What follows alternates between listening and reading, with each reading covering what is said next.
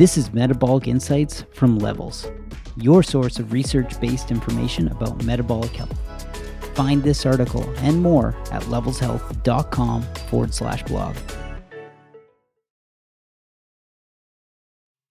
Creating an optimal diet by tracking glucose with a continuous glucose monitor.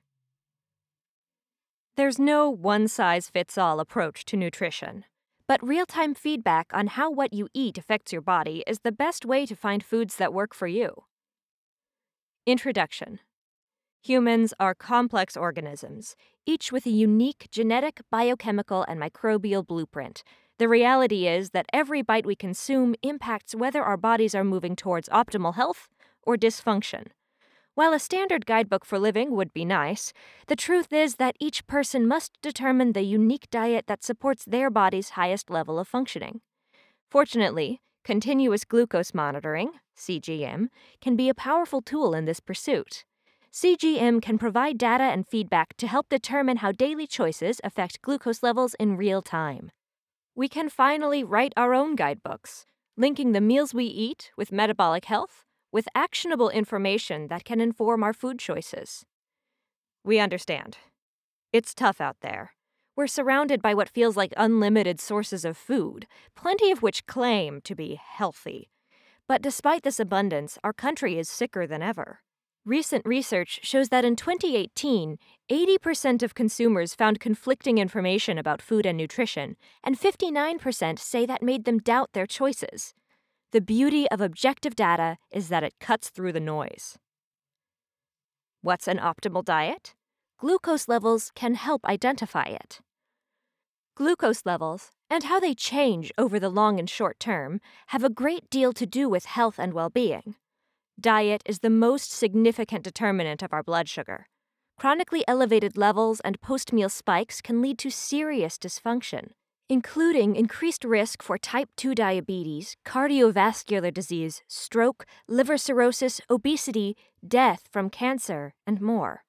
Healthy regulation of glucose is a fundamental building block of an optimal diet. In the past, there have been a few tools to help understand how food affects glucose levels.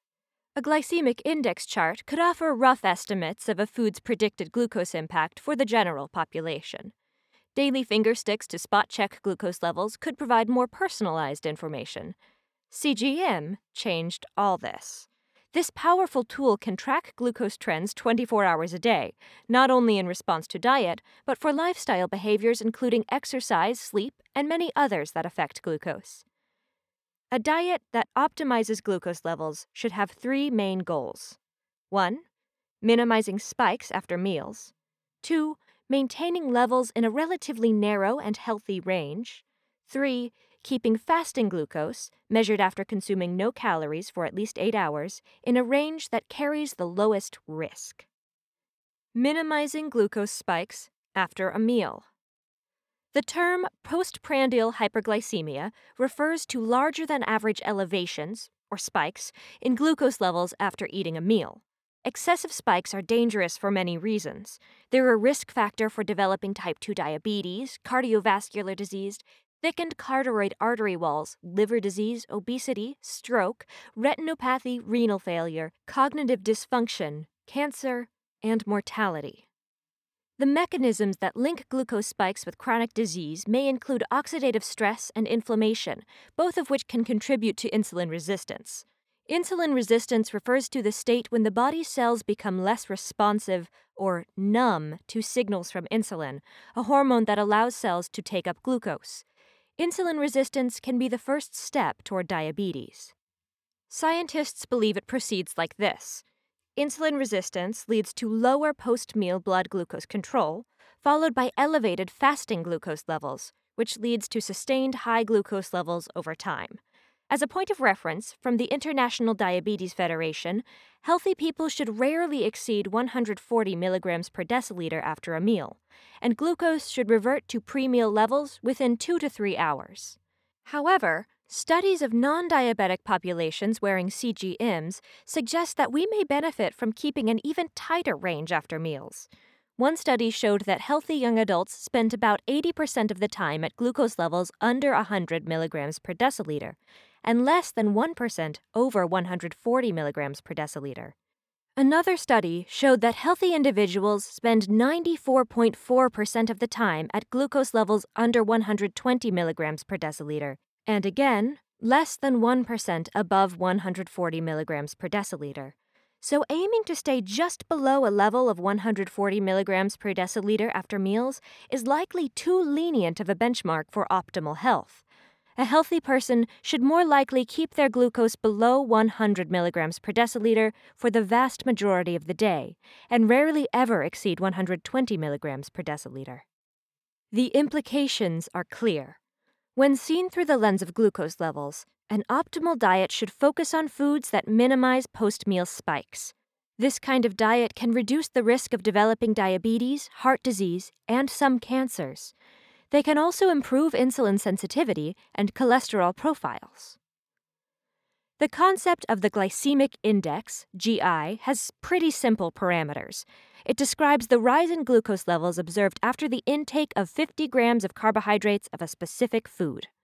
Under this paradigm, a food with a higher glycemic index raises glucose levels more than a food with a lower index. But the GI has limited application in the real world because very few people eat 50 grams of a particular carbohydrate at a time.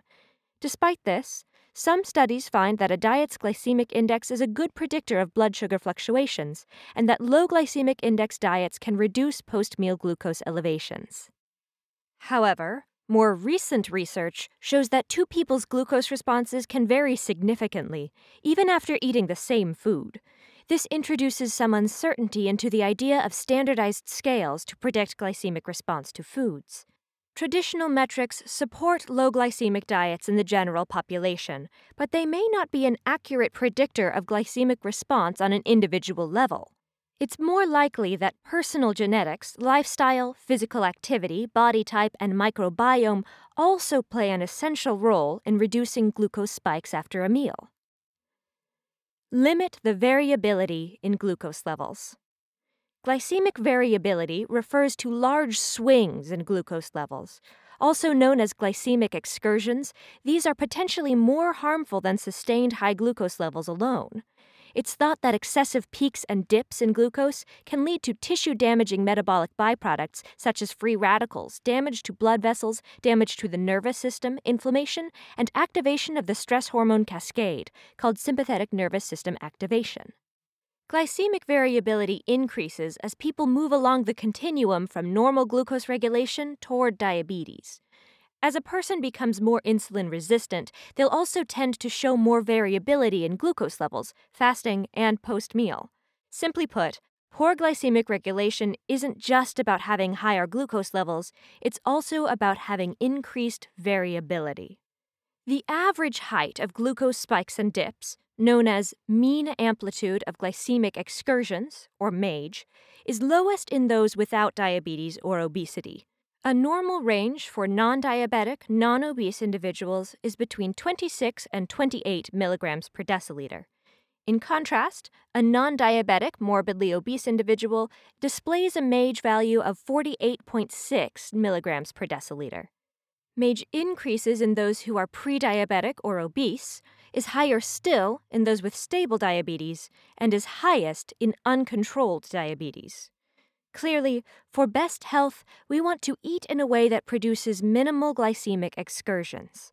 Unfortunately, a hemoglobin A1C test, a standard test that measures approximate average glucose levels over three months, doesn't take these spikes and dips into account, so it may miss this critical independent risk factor for diabetes and many chronic diseases. Fasting glucose and normal ranges.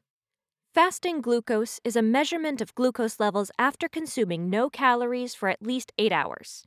A high number is a strong predictor of developing diabetes down the road and may even be a risk factor for heart disease and stroke, among other health problems, even when this level is in the non diabetic normal range.